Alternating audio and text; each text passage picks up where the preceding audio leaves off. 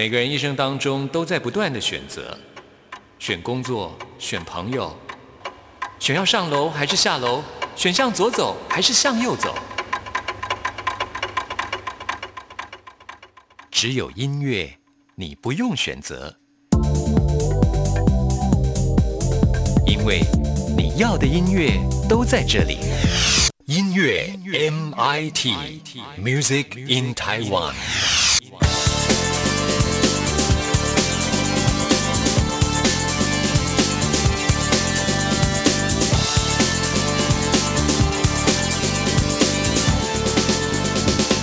亲爱的听众朋友，大家好，欢迎收听今天的音乐 MIT Music in Taiwan，我是谭志毅。不知道听众朋友有没有感觉，时间过得真的是非常的快啊！才刚刚过完了农历春节的假期，回到工作岗位上没有多久，马上呢又要过元宵节了。那在今天的音乐 MIT 的节目里呢，为听众朋友来安排的跟元宵节是有关联的音乐啊，要推荐给大家听。不过呢，在此之前，志毅要提醒所有的听众朋友，我们央广每一年呢都会举办元宵节猜灯谜的活动，而且是一个。现场的特别节目啊，就在明天的晚上八点十五分到九点钟，是由志毅还有郑纯呢共同一起来主持。我们除了有广播版之外呢，同时呢是开放直播，所以听众朋友只要到志毅的微博当中呢，在这个时间就可以看直播，也可以扣印进来呢猜灯谜。欢迎听众朋友呢多多的参与，因为我们也准备了精美的礼物要送给听众朋友啊。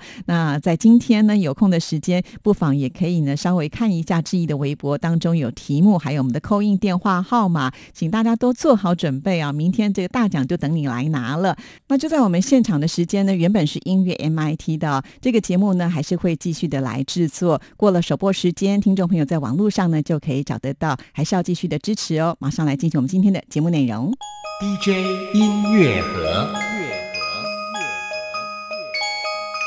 在今天的 DJ 音乐盒单元当中呢，我们要为听众朋友来挑选一些特别的音乐。这些特别的音乐呢，就是为了在这个星期，也就是元宵节所特别准备的音乐啊。其实相信听众朋友呃，每一个人都会觉得很开心，要过元宵节，可能会去参加一些呃看灯会啦，或者是猜灯谜的活动啊。但是你有没有想过，在元宵节有什么样适合的音乐可以来收听呢？我们今天就请到了专家。也就是 Bob Up 音乐网站的负责人祖奇来到我们节目里，要跟听众朋友来介绍很适合在元宵节来听的音乐。祖奇你好，Hello，志毅好，听众朋友们大家好，大家元宵节愉快！先预祝大家一下，因为这个周末我们即将要迎来就是元宵节了，是对。然后因为紧接着春节之后，然后不晓得听众朋友们知不知道元宵节的由来？然后就是因为会想到说我们要搭配着音乐，其实呢元宵节很特别，其实它是。呃，有一个一个说法是说，它源自于是在汉朝的时候，汉武帝的那个时候。那当然，大家有兴趣可以去 follow 一下它的这个背景故事。那总之呢，在元宵节，其实我们有非常多的活动，包含了很多吃美食啊，还有最重要就是会有很漂亮的灯会。所以像今年台湾，我们就是每一年也都是我觉得灯会月半，就是都有每一年不同很惊艳的主题。所以今天在节目当中呢，就可以特别挑了几首，是想要就是结合跟元宵相。相关，但是呢，不是大家想的可能叮铃咚隆，可能是很传统那样的方式，不是哦，是它的这些乐曲可能是跟月亮，或者是跟我们的食物，还有就是灯。跟光光线这个是有关系，为什么会讲到月亮呢？其实元宵节呢，它就是呃，它的日子就是是取在我们一个新年农历新年之后第一个月圆的时刻，就是我们就会把它定为这一天就是元宵节的来由来。我觉得只要是浪漫的人，好像呢都会跟月亮扯上关联。光是跟月亮相关联的这样子的一个节日，除了元宵节之外，还有一个中秋节，对对，而且呢就觉得好像月圆的时候人就要团圆。连吃的东西都是圆圆的，没错。比方说我们在元宵节要吃元宵嘛，对，就是做那样一个汤圆。我觉得那个是我最爱的部分了。要不是这个热量的关系，我想我就每天都可以吃。有，其实我一开始就是当然比较小的时候，其实分不清楚就是元宵跟汤圆的差别，只会一直就是小朋友的时候，当然还是会想着元宵就是吃汤圆，汤圆。其实汤圆跟元宵两个是不一样的做法，对，不一样做法。因为我自己也很爱吃，他们两个都是糯米去制成的。但都有包馅料。只是呢，汤圆是等于就大家可能想的比较简单，就像是我们包饺子一样，是有一层外皮去包着馅。那元宵呢，是由已经有馅了，那去靠手工这样滚滚滚滚滚去把那个皮把它滚出来，所以相对其实元宵就比较大颗，也比较扎实。对，所以呢，呃，这个元宵节有一些呃，就是卖那个元宵特别有名的店，都是大排长龙的。对，然后但是我是啊、觉得好像目前台北比较少，真的会比较少看得到因为。那要手工嘛。对，就是有做元宵的店，很多人其实是把汤圆就来代替元宵了啦。嗯其实如果不是那很会吃的人，应该也吃不出有什么差别。对好吃就好了。对对对所以今天呢 z u k i 要推荐给大家，然后分享的曲目其实都跟月圆或者是圆圆的，都是一个就是要圆满嘛。我们一个新的新春开始，那迎接就是虽然今年是暖冬，大家好像觉得没有几次拿出大衣穿一下，但是呢，就很快的我们就即将要来迎接春天了。是，那所以我们第一首曲子要选的圆圆的曲子是什么呢？啊，就是呢，来自古典时期浪漫乐派非常知名的作曲家德布西的这一首作品《月光》。那我相信《月光》，大家可能有听过这个曲名，或者是待会稍后听到了旋律之后，就会知道哇，原来是这一首啊。那其实《月光》这一首呢，是呃德布西他在一八九零年写的时候，一个呃算是浪漫派呃乐派时期的一个代表作。那他这一首是一个标题音乐，所谓标题音乐，就是他们作曲家可能是根据诗人或者是呃画家或是一些文学家们所写的东西是有主题的。所以《月光》这个呢，就是源自其实是法国诗人魏尔伦他的这一首诗，然后德布西去把它搭配成这一首乐曲。所以呢，在听的这一首的时候，真的感觉可很像是夜深人静的时候，那能够看着欣赏着月光，然后有一个很。安稳，觉得是一个很 peace 的一个心情，然后去聆听这一首歌。是因为我每次在听这首曲子的时候，我就觉得它是一个很安静，可是呢旋律又非常的好听，然后就会让你带到一个很宁静的感觉。对所以不一定是在过节的时候一定要很热闹嘛。是，就是一个不一样的感受。那其实这一首曲子真的是跟月亮是相关的。那德布西他另外很就是为人所知的是，他的音乐作品其实也是代表着象征乐派的一个印象。那其实，在他这个时期。在绘画上面，其实就是我们所谓的象征主义的画派。那所谓象征主义，当然就是你远看反而会比较感觉得出来，它整个轮廓在描绘的是什么。可当你靠很近很近的时候去欣赏这个作品的时候，反而诶好像看不出它在干嘛。就是它其实是要保持一个距离的美感。那我觉得就很适合，就月光，其实月亮离我们非常的遥远，有一个就是非常美的感受。好，那我们现在就来听德布西的这首《月光》。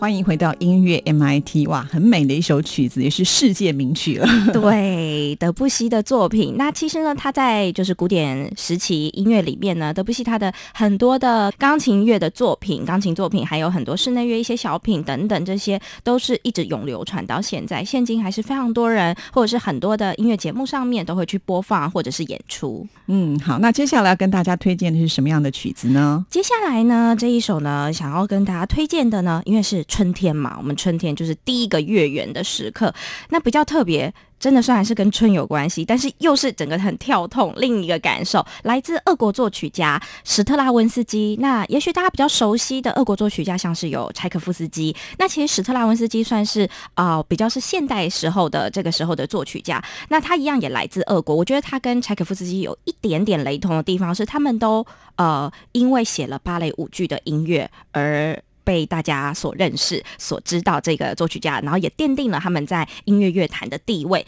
那这一首呢，是史特拉文斯基他的一个代表作之一《春之祭》。这一首其实真的光旋律还有整个管弦乐的一个创作的手法，听起来即使是现在听，当然也是会觉得哎，还蛮新颖的，比较觉得是创新的感受。那也是因为呃，每一个乐派时期啊，其实作曲家他们都希望能够跳脱上一个乐派，或者说前面就是历史一路走来，他们都会希望能够走出。自己的就是要跟人家不一样，嗯，对，就是 才能够显现出他们自己的才华。对，就是要让自己是不一样的，希望被人能够听到、看到。那这一首《春之祭》呢，其实蛮可惜，是它原本就是芭蕾舞剧，没错。不过呢，因为后来脚本就遗失了，现在有在复原这个就是舞舞马的部分。不过呢，它的管弦乐谱是有留存下来的，所以一直到现在都还是有一些呃管弦乐团他们演出的时候会选择这一首就是比较有挑战性的曲目。那它呢，整个听起来的话，呃，整个曲子呢有分成了两幕，等于是两幕的芭蕾舞剧。那里面呢组成是有十四部分去把它组成起来。那但是听曲子的时候是不会把它切断的，它是连贯在一起的。那在歌颂的就是在讲春天到来，然后万物齐开始要繁衍，然后开始变得茂盛，然后去生长，然后一个就是让人家觉得有一种欣欣向荣的感受。对，其实我觉得春天就是带给大家一种呃重新的开始，一种新的希望的开始。嗯，那这首《春之祭》其实它好像蛮长的，对不对？对，它比较呃曲长的话有十多分钟，所以呢，我们今天可能就是听个片段。那有兴趣的听众朋友们呢，就是可以上网马上就可以去搜寻一下史特拉文斯基这一首《春之祭》，因为呢，它等于是影响后世还蛮深的，它算是呃二十世纪古典音乐里面创作的代表作之一。对，所以这首曲子我觉得不只是在元宵节的时候适合来收听，其实在整个春天的季节当中都是非常适合，或者是你在那寒冷的地方啊，也许像我们一些听众朋友，他们可能在北方都下着这个大雪啊，那如果呢，你这时候很希望春天赶快到来的时候，可以先听像这样的音乐，我相信也会改变你的心情。没错，好，那我们一起来欣赏。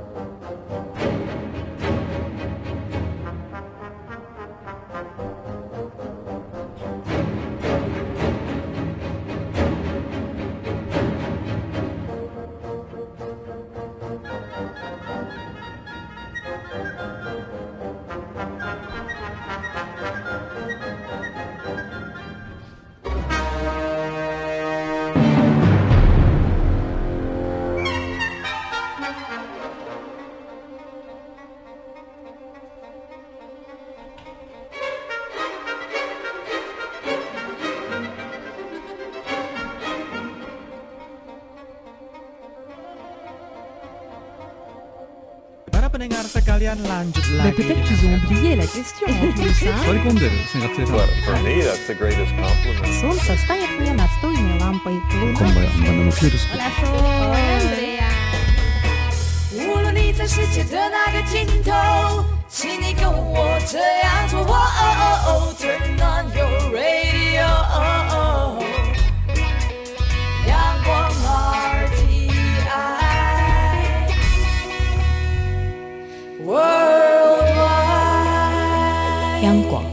联系世界的桥梁。这里是中央广播电台台湾之音，听众朋友现在收听的节目是音乐 MIT。在今天的节目里呢，为听众朋友来安排的就是适合元宵节来收听的音乐啊。因为在这个周末假期呢，就是元宵节了。不管我们的听众朋友是不是要去赏灯，或者是猜灯谜啊，有的时候能够搭配一点音乐的话，会让你的节日过起来特别的有气氛啊。那我们今天为听众朋友邀请到的就是 Bob Up 的音乐网站的负责人，也就是祖奇，来到我们节目里推荐一些呃很适合能够在这个节庆当中来收听的音乐啊。好，那接下来我们要来听什么样的音乐呢？刚刚前面听的，可能大家都会觉得好像那个关联度，哎，就觉得哦是有跟月亮有关系，没错，还有春天。那接下来呢，我们刚刚因为前面有讲到元宵节就是要吃元宵跟汤圆。那除此之外，不知道志毅还知不知道元宵节我们还可以吃一些别的一些经典代表的，特别在元宵节可以吃的，像是有饺子，然后还有像甜的东西，就是像年糕啊，甜的年糕或是枣糕，其实这些都是元宵节的时候，就是在中国就是他们会吃的这些食物。对啊，这么多习俗，我们只知道吃元宵。对，其实，在台湾我们比较多就是吃汤圆跟元宵。嗯那因为刚好我有做一点功课，那其实发现说，哎，其实元宵节就是很适合吃很多的甜品的部分。那其实，在整个就是音乐史上面呢，作曲家里面真的有好多位是出了名的所谓美食家。那所以呢，其实，在前几年呢，甚至是米其林的厨师是有特别为了这些，他就是挑出几个古典乐里面非常知名作曲家，是也同时是很美食家，甚至是饕客的等级的，那去为他们量身定做，自己设计一个比较很别有创意的这种菜单，去搭配着音乐家的名字。那其中呢，今天想要跟听众朋友们分享这一位，他自己同时是美食家，很爱吃之外呢，那我觉得这首曲子刚好是呼应我们今天我希望带给大家主题，就是圆圆的，跟月圆或者是圆满，还有就是春天圆圆的感受是都有关系，就是来自波兰的肖邦。那肖邦这一首呢，非常经典的作品，刚琴作品《小狗圆舞曲》，嗯相信大家都听过，而且是很多音乐会里面的 Uncle Piece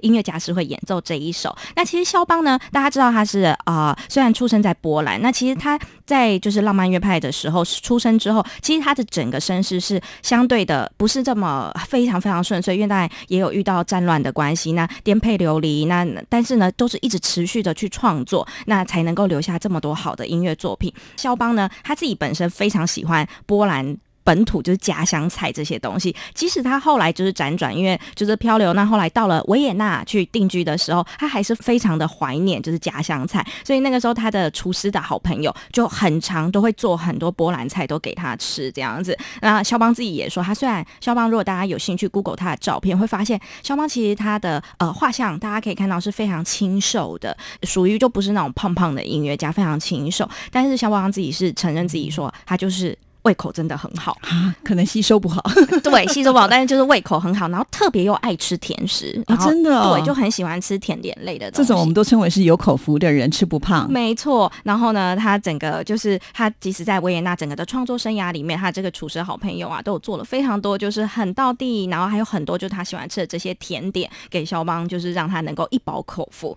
那我今天推荐给听众朋友们这一首《小狗圆舞曲》呢，其实圆舞曲它是因为是呃音乐上面是三拍子的一个组成，所以听起来真的会让人觉得有一个感受是构成一个圆形的感觉，就好像那个小狗追着自己的尾巴，不断的在绕绕绕绕绕，然后就绕那个圈圈。那这首曲子其实最特别的就是它也有一个外号叫做“一分钟的圆舞曲”啊。对对，虽然可能从头到尾弹到完不止一分钟啦，是但是好像就是说，如果你可以飙快的话，是不是就是呃训练一下自己，好像说能够来炫技的感觉？对，就是它那速度上面呢、其实是非常呃，应该不能只是讲说速度，是非常考验呃演奏者他的技巧。就是大家聆听的时候可能会觉得哇，就是好听，但其实之于弹奏者。初次在练这一首，刚开始练的时候，其实速度大概是这个慢了，不知道好几倍了，然后才能够慢慢慢慢慢加快，因为它是富含非常非常多技巧，你的整个手指上面呐、还有要让整首曲子听起来行云流水的感受，都是很不容易的。那我们今天在节目当中呢，跟听众朋友们分享的演奏者是朗朗，他所演奏这一首肖邦的小狗圆舞曲。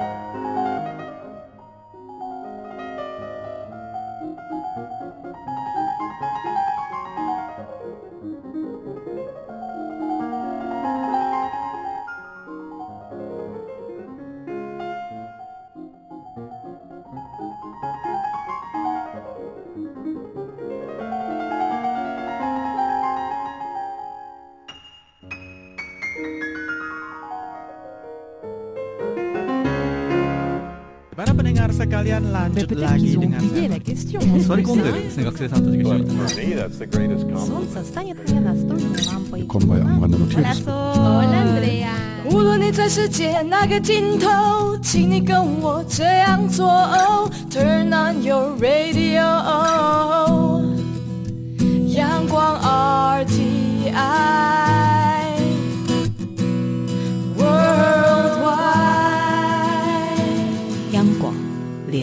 世界的桥梁。欢迎回到音乐 MIT。刚才我们听到这首曲子也是世界名曲了，大家耳熟能详的小狗圆舞曲啊。呃，它叫小狗圆舞曲，因为最主要是听起来就觉得它是很可爱的，然后呢就会绕着这个圈圈在跑的感觉啊。呃，刚才主席也提到了，虽然好像听起来小狗圆舞曲是很简单的，但事实上呢，它是有很多技巧藏在里面的。呃，没有这个一定的程度的话，是没有办法能够好好的诠释这一首曲子，而且它的速度又很快。对，但是呢，因为这一首说真的，呃，除了听的人很喜欢之外，我知道很多演奏者也都很就是很乐意，也很愿意去挑战，但是真的很需要两把刷子。对啊，那刚才主席也提到，它是最适合在音乐会当中的这个安口曲了，对短短的是，而且呢又很热闹，大家一听又觉得哇很熟悉，嗯呃，很容易引起共鸣的一首曲子。没错，那接下来呢？因为我们跟食物有关系嘛，嗯那也讲了这个美食家。那刚刚前面听了三首，其实真的是来自世界各地，那比较是不一样样的，都是很经典古典作曲家他们的经典著作。那现在我们回到我们自己台湾，延续着跟吃的东西有关系。那有吃的东西之外，当然也要有喝的，还要有美丽的风景。所以呢，在今天的节目当中呢，第一次跟听众朋友们分享这一首作品，是来自台湾啊、我们本土新生代的作曲家呃梁中伟梁作曲家他所创作的这一首，是写给长笛与三重奏的《薰衣草与伏特加》。光曲名其实听起来感觉哇，两个好像很不一样的感觉，但是听起来很浪漫，一个是花茶，一个是酒，而且是那酒精浓度很高的酒，烈酒。感觉好像他们两个应该是南辕北辙哎。对，那其实呢，钟伟老师呢，他创作这一首呢，他是把它分成两个乐章，等于是针对薰衣草呢写了一个乐章。那第二乐章呢是比较刚刚讲的。那个 Vaga 嘛，伏特加是比较浓烈的。第二乐章其实是相对它的整个在速度节奏上面呢是比较快板的。那这一整首其实钟伟老师他原本写的原作是写给萨克斯风跟钢琴的二重奏，那是因为就是呃音乐家永涵老师他的一个节目上面的需求，那所以呢钟伟老师把它有做了改编，改给了长笛与三重奏。那这个三重奏就包含了鼓，有鼓打击乐，还有呃低音大提琴以及钢琴，那再加上一个长笛，所以他们整个的组合其实这一首是比较带有一点很像呃比较像是。爵士、轻爵士的那样子的感受。那第二乐章是相对比较浓烈。那我们今天呃，因为时间的关系，那希望能够在节目当中跟听众朋友们分享的是第一乐章薰衣草这个部分。那薰衣草其实大家听到，光听到，其实薰衣草也可以入菜，那也可以入茶。其实它是一个多功能的，我觉得是一个多功能的植物。而且现在也很流行，就是点熏香，很多人就很喜欢薰衣草的味道，因为它好像会镇定，也就是如果你要睡觉的时候，会让你比较安眠的感觉。没错，所以呢，作曲家其实在创作第一乐章《薰衣草》的时候，他希望营造这个氛围，就是让人家听了之后心情是安定，那觉得是一个很愉悦，那但是是在一个安稳的一个气氛当中去欣赏这一首曲子。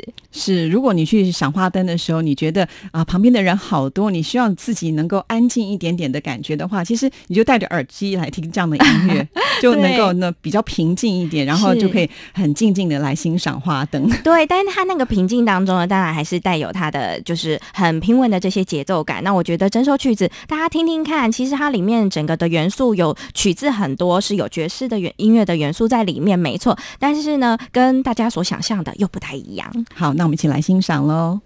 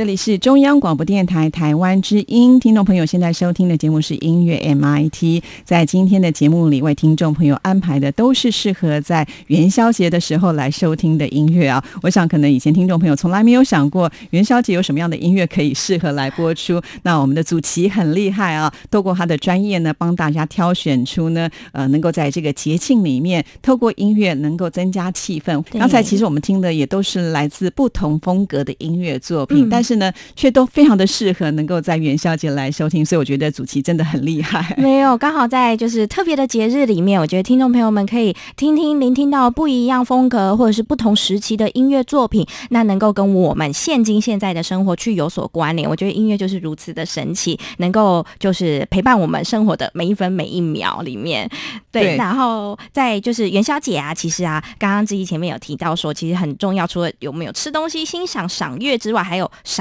灯。嗯那其实灯会，呃，我知道是这几年还是有一些呃地方也会有举办一些猜灯谜的活动。嗯然后我觉得就是猜灯谜其实是蛮有趣的，可是真的还蛮烧脑筋的。对，尤其我觉得现在很流行就是呃脑筋急转弯，嗯也就是光你看那个题目啊，你要是不把它想歪一点的话，你都猜不到答案。对，所以呢，我自己有特别做了几个功课，想要来考考志毅跟听众朋友们。哦好，我就是最喜欢猜灯谜对，猜灯谜要猜，请问就是要麻烦猜台北地区的一个地方、嗯，Hello Kitty 卖光光。这题我会。哎、这题会啊，这题是不是是不是是不是太简单了？因为因为我我自己在看其他的，我也觉得哦好难哦，我有些都赶快都去看答案，想说这个是什么，所以特别选了这一题这一题叫猫空啊，没错，太厉害了，对，没错，不知道听众朋友们刚刚有没有联想到 Hello Kitty 卖光光就是猫空。对，因为 Hello Kitty 它就是这个凯蒂猫嘛，对不对？对那凯蒂猫被卖光光，那个地方就没有一只猫，所以这个地方就叫做猫空。没错，那这样第二题应该稍微应该好，我选一个比较有挑战的，好，呃，要猜一个物品，嗯什么米是不能吃的？啊，什么米？哇，这个很难哎，米不能吃，这真的是不能吃的米，对，是物品啊。对，要猜一个物品，什么米哦不能吃？这个我就猜不出来了。好，听众朋友们应该也许有人联想到答案是榻榻米，这个就算是脑筋急转弯了吧？，对，就比较是脑筋急转弯。那其实我有看到很多灯谜的活动有猜字的，嗯，猜字的其实也比较不容易。那我里面特别选了一个稍微比较容易联想的，呃，这个是要猜一个字的话，嗯是指正月没有初一。哦，我知道了。马上知道了吗？我那个时候我还想蛮久的，因为自己手写写了好久。正月没有初一，因为刚好跟我们元宵节嘛，就是说我们农历新年过后的第一个月圆时刻。那我觉得这一题还蛮合适的。对，这个答案应该是肯，聪明对？没错，因为肯上面就是一个纸嘛，对不对？那因为正月没有初一，就是把那个一个一一把它拿掉，所以就是一月加起来，然后呢把一拿掉，就变成肯。没错，其实我觉得猜字的啊，真的很有智慧，就是嗯真的就是我们整个造字上面，然后去搭配这样灯谜的活动很有智慧。但是其他好多脑筋急转弯真的太难了，我完全想都想不到。对，猜灯谜就是一个趣味嘛，嗯哈。如果说呃能够猜对，就会很开心，而且通常猜灯谜都会搭配的有奖品。真的吗我？小时我小时候就是很喜欢参加猜灯谜，就是看到哦，这个猜对可以拿奖品的那种感觉很好。其实奖品都不是什么多么大的奖品，最主要就是那个乐趣啦，哈，就是希望能够在这个节日能够增加一点这个气氛跟美好的回忆。对，我觉得就是去参加，就我们自己所在的各个不同的城市里面啊，只要是在呃台湾啊，或者是中国各地啊，只只要碰到元宵节的时候，我觉得灯真的是非常很有一个画龙点睛、点亮整个夜晚的感受，很漂亮。像呃这几年，其实，在台湾很多的县市自己会主办。那今年的主灯呢是在台中，没错再加上台中之前因为有主办花博的经验，嗯好像延续就是花博这些场地呢来做这个灯会，也特别特别的精彩。是，所以就是听众朋友们不妨可以就是趁着假日啊、周末啊这这两周的时间，可以去走走，就是踩街之外呢，也欣赏灯会里面漂亮的灯。所以呢，在节目的尾声，最后呢，我要跟听众朋友们分享的这一首呢，很跳痛，跟前面真的前当然我们每一首都是完全不同的风格。那这一首呢，因为我希望是跟灯有关系，跟光线有关系。那这一首我喜我觉得是大朋友小朋友都会喜欢的，来自迪士尼。魔法奇缘》的这一首主题曲《I See the Light》，就是呢，只说在黑暗之中呢看到一点光线。那也希望就是能够祝福听众朋友们，在未来接下来新春开始了，后面接下来的一整年都非常的有正大光明的走向康庄大道，那是很顺利的状态。是我们今天在这个单元当中呢，运用了真的不同阶段的一些音乐作品，从呃古典浪漫时期啦，一直到现代的作曲家啦，呃，然后呢又回到了就是像迪士尼这样子，就是呃大家很喜欢一听那种旋律就很美啊，然后又是嗯男女对唱啊，这种 就是很浪漫的感觉的曲子，通通都选进来了。那听众朋友，你以前在听音乐的时候，你可能从来没有想过说，诶，这样的音乐到底是适合什么时候来收听呢？经由我们今天的整理归纳之后呢，我相信听众朋友以后在听音乐，你可能也会大概了解到说，诶，什么样的曲子可能在什么时候来听是最适合、最恰当不过的了。好，那今天非常的谢谢祖奇为我们带来这么精彩的节目内容，也祝福你元宵节快乐，祝福大家，谢谢，拜拜拜拜。